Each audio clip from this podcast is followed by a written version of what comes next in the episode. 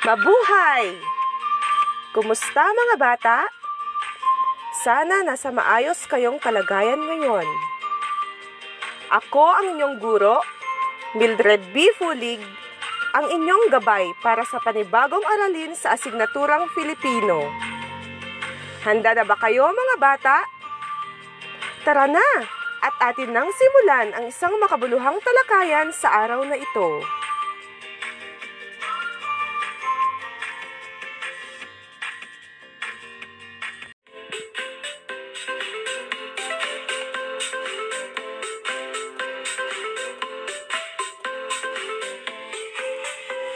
Mga bata, kayo ba ay nakagawa ng pagkakamali sa inyong kapwa? Ano ang inyong ginawa noong kayo ay nagkamali? Marahil lahat tayo ay nakagawa ng pagkakamali. Ngunit, lagi nating tandaan na sa bawat pagkakamali natin ay kailangang humingi tayo ng kapatawaran sa Diyos at sa taong nasaktan natin ng bukal sa ating kalooban.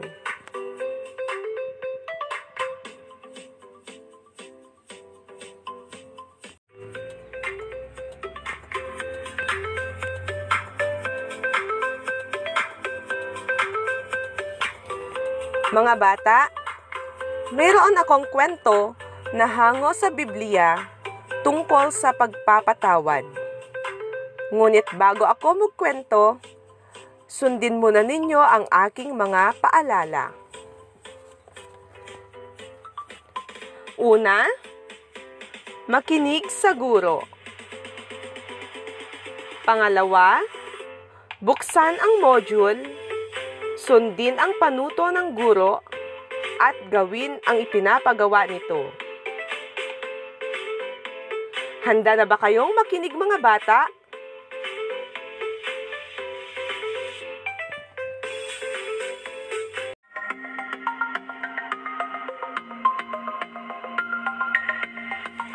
Narito ang aking kwento na pinamagatang Patawad, Patawad. Sa isang bayan ay mayroong isang ama na may dalawang anak na lalaki. Katulong niya ang mga ito sa kanilang kabuhayan at kabalikat sa lahat ng mga gawain. Maligaya silang nabubuhay sa piling ng isa't isa.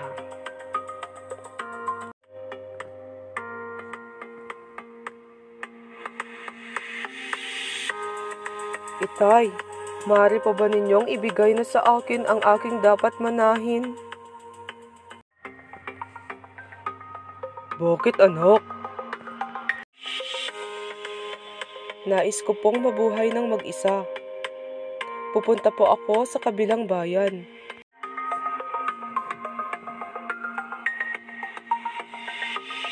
Nalungkot ang ama, ngunit ibinigay niya sa bunsong anak ang hinihingi nito. Pagkaraan ng ilang araw, ipinagbili niya ang lahat ng kanyang ari-arian. Namasyal siya at nagliwaliw. Nilustay niya ang pera sa masamang bisyo. Nagastos niya ang lahat ng pera. Nang maubos, naghanap siya ng trabaho.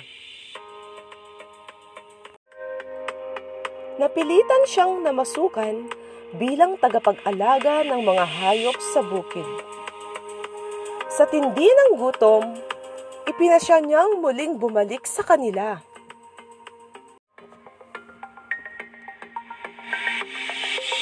Nasabi sa kanyang sarili, Hingi ako ng tawad sa aking ama. Malayo pa lamang ay nahabag na sa kanya ang ama. Oh, anak ko! Salamat at nagbalik ka! Ang sabi ng tuwang-tuwang ama.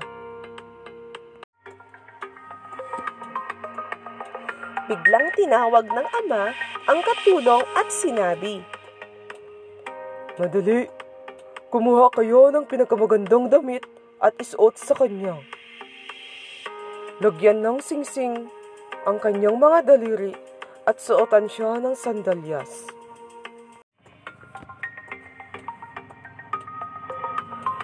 Katayin niyo ang pinakamatabang baka at lutuin ng masarap. Ipagdiwang natin ang pagbabalik ng aking anak. Mga bata, Nagustuhan ba ninyo ang kwentong aking binasa? Tungkol saan ang kwento? Tama! Ang kwento ay tungkol sa pagpapatawad ng isang ama sa kanyang anak.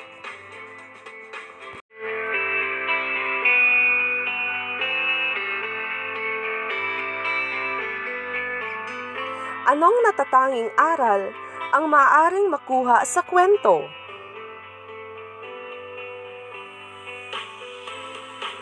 Mahusay mga bata. Kailangan nating magpatawad sa ating kapwa gaya ng ating Panginoon na nagpatawad sa ating mga nagawang kasalanan. Ano pa mga bata?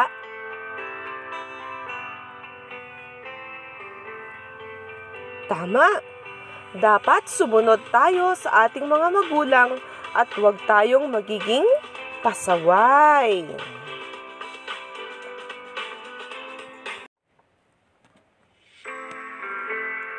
Meron pa ba mga bata? Very good! Kailangan nating pahalagahan ang ating pamilya. Anuman ang ginawa nito. Napakahusay ninyo mga bata. Bigyan natin ang ating sarili ng isang masigabong palakpak.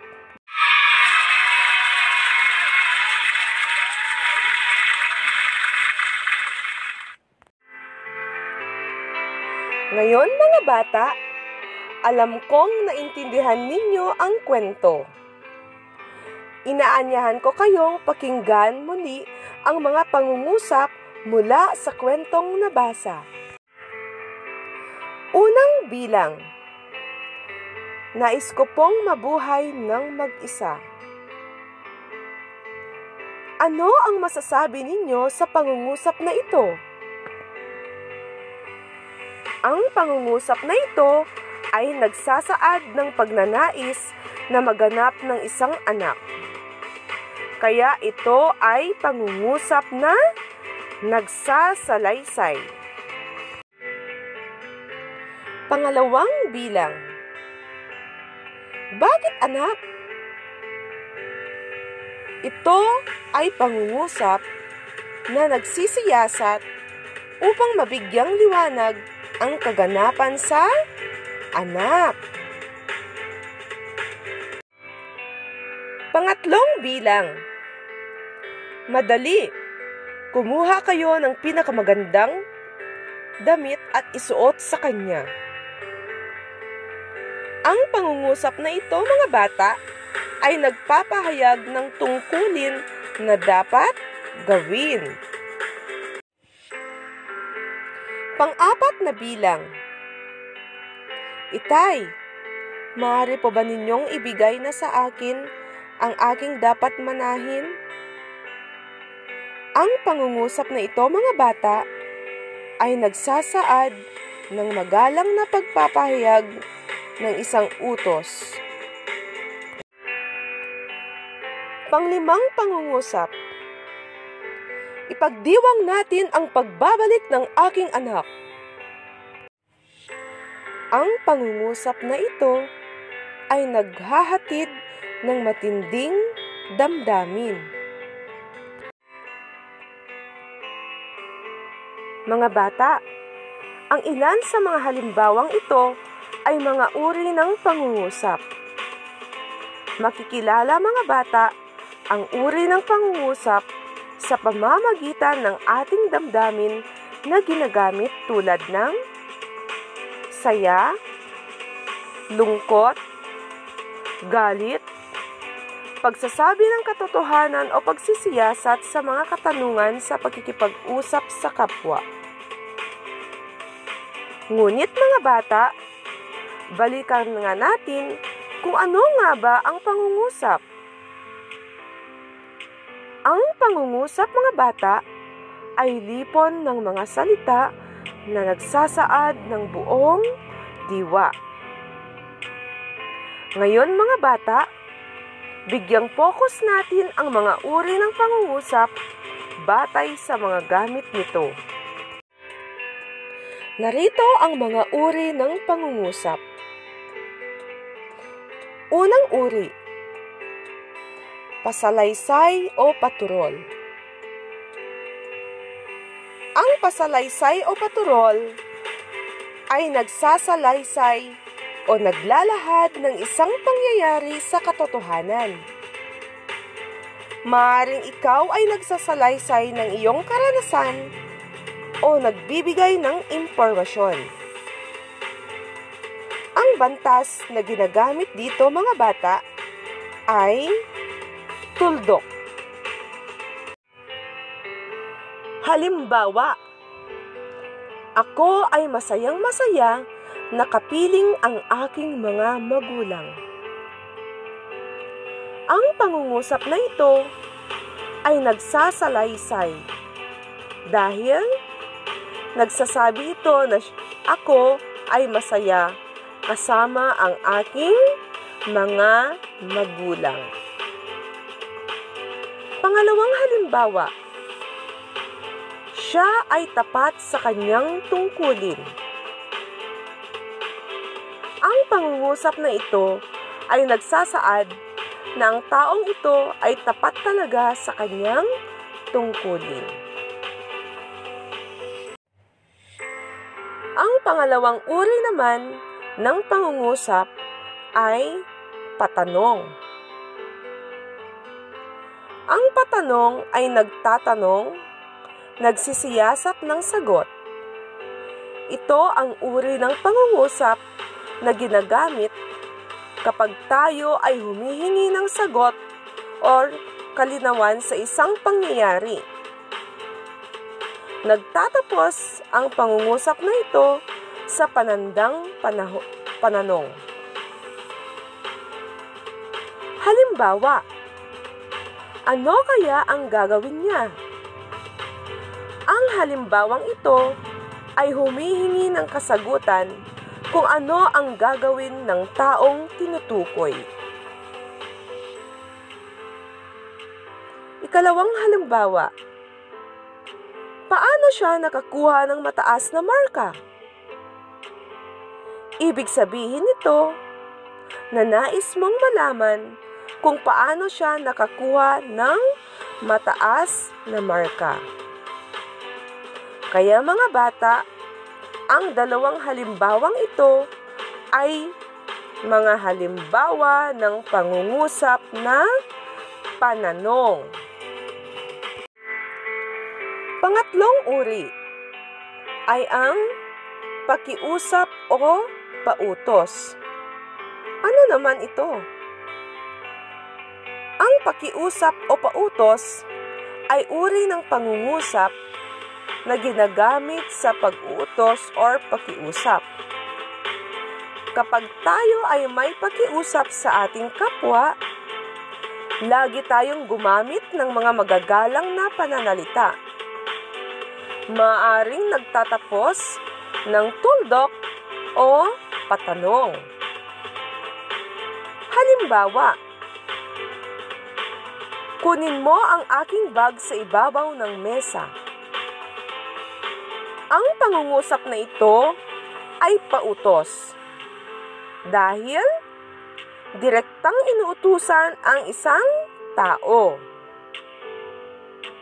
Pangalawang halimbawa, maaari ba akong humiram ng payong sayo?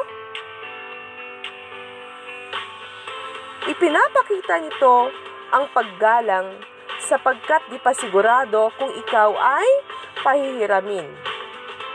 Kaya, ang halimbawang ito ay isang halimbawa ng pakiusap. pang-apat na uri ng pangungusap ay pangungusap na padamdam.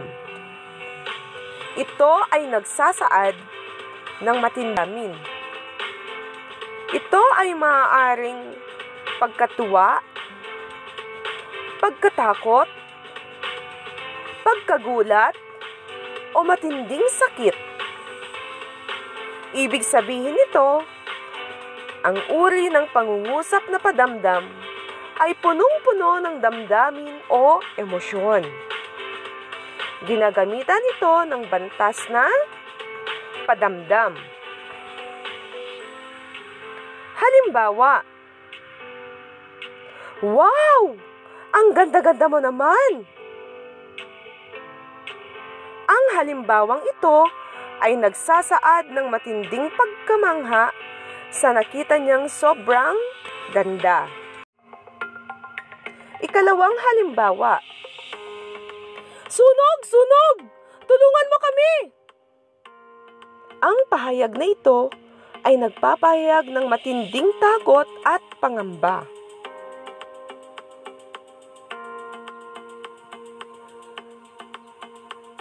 Ang mga halimbawang ito, mga bata, ay nagsasaad ng matinding emosyon o damdamin kaya ito ay matatawag na pangungusap na padamdam. Ngayon mga bata, nalaman na ninyo ang iba't ibang gamit ng uri ng pangungusap. Ano-ano ulit ang mga iba't ibang uri ng pangungusap? Una, pasalaysay o paturol. Pangalawa, pangungusap na patanong. Pangatlo, pangungusap na pakiusap o pautos. At pang-apat ay ang pangungusap na padamdam. Ngayon mga bata, ating alamin kung may natutunan kayo sa araling ito. Handa na ba kayo mga bata? Sabihin nyo, nga ninyo, handang-handa na. Tara, atin nang umpisahan ang unang pagsubok. Pakibuklat ang inyong module sa pahina 52. Narito ang panuto. Tukuyin kung anong uri ng pangungusap ang sumusunod na pahayag. Isulat sa patlang ang PS kung ito ay pasalaysay. PT kung ito ay patanong. PD kung padamdam. PU kung pautos at PK kung pakiusap. Babasahin ko ang bawat pahayag ng dalawang beses. Pagkatapos, isulat ninyo ang tamang sagot.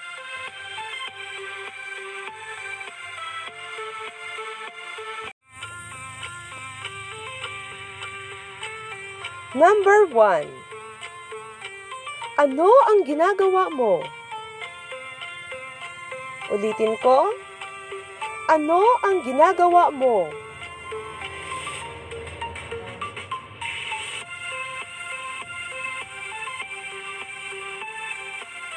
Number 2. Halika nga rito. Ulitin ko. Halika nga rito. Pumasyal si Larry at Mario sa amin. Pumasyal si Larry at Mario sa amin.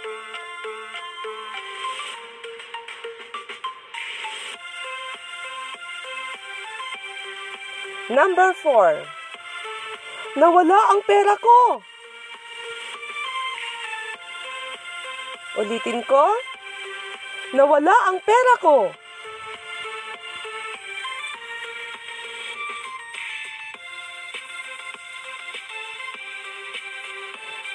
Number 5. Saan ka pupunta? Saan ka pupunta?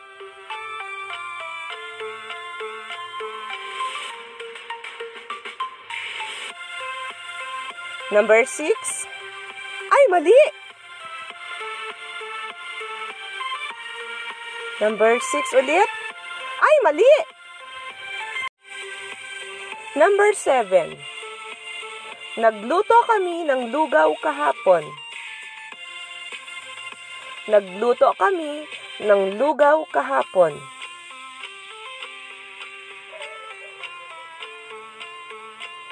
Number 8. Aray! Ang lakas naman ng palo mo! Aray! Ang lakas naman ng palo mo!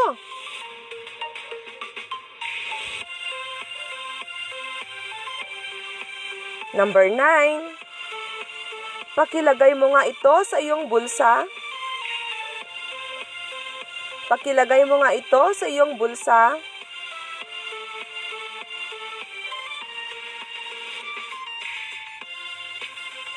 At number 10, naghahanda na kaming lumipat sa bagong bahay. Naghahanda na kaming lumipat sa bagong bahay.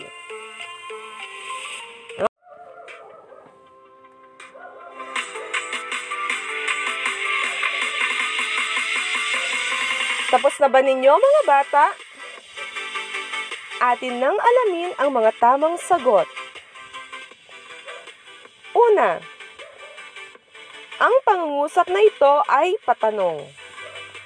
Kaya ang sagot ay PT. Ito ay isang uri ng patanong sapagkat nais niyang malaman kung ano ang ginagawa mo. Pangalawa, ang pangungusap na ito ay pautos. Kaya ang sagot ay PU. Pautos dahil direkta itong nag-uutos. Pangatlo, ang pangungusap na ito ay pasalaysay. Kaya ang sagot ay PS. Ito ay nagkakwento na pumasyal sina Larry at Mario sa amin. Kaya ito ay nagsasalaysay. Pang-apat, ang pangungusap na ito ay padamdam. Kaya ang sagot ay PD.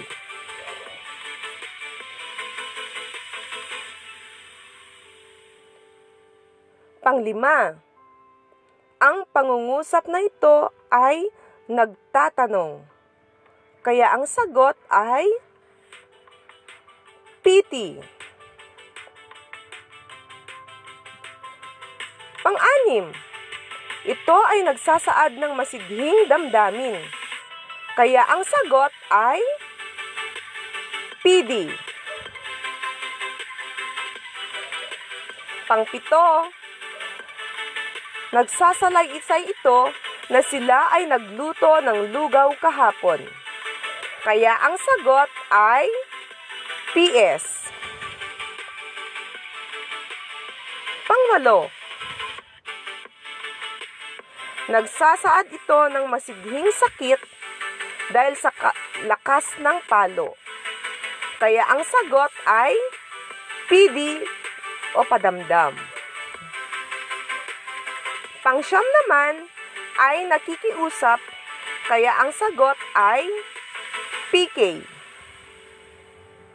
At panghuli ay nagkukwento, kaya ang sagot ay pasalaysay or PS.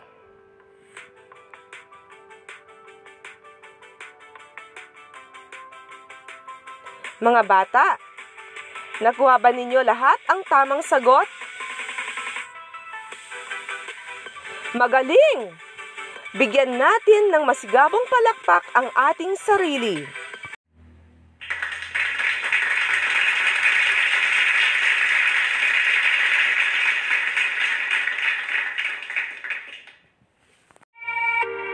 Ngayon mga bata, atin namang bigyang buod ang inyong natutunan sa araw na ito.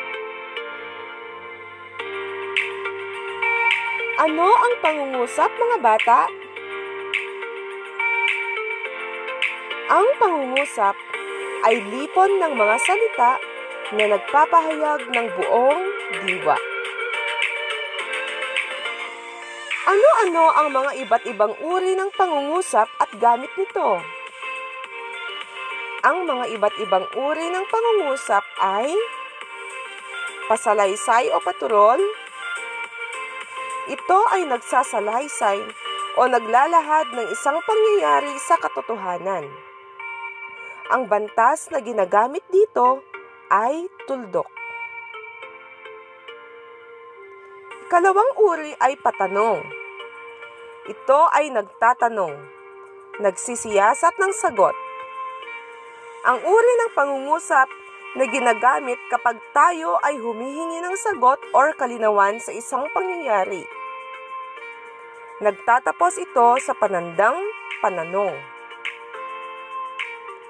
Pangatlo, ay ang pangungusap na pakiusap o pautos. Uri ito ng pangungusap na ginagamit sa pag-uutos o pakiusap. At ang pang-apat na uri ay ang padamdam. Ito ay nagsasaad ng matinding damdamin. Ito ay maaaring pagkatuwa, pagkatakot, pagkagulat, o matinding sakit. Ibig sabihin nito na ang uri ng pangungusap na padamdam ay punong-puno ng damdamin or emosyon. Ginagamitan ito ng bantas na padamdam.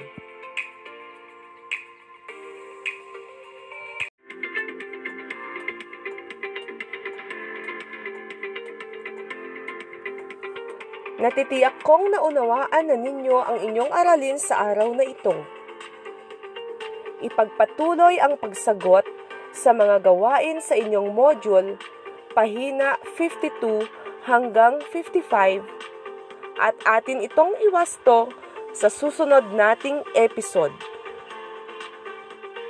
Maraming maraming salamat sa pagtutok at pakikinig sa ating makabuluhang aralin sa araw na ito.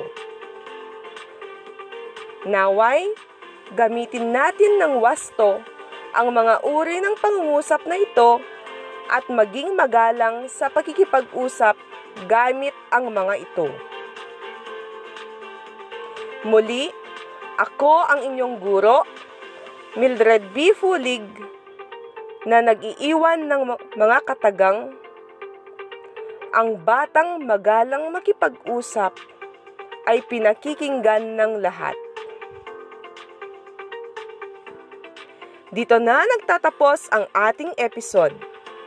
Salamat at mabuhay tayong lahat. God bless at paalam!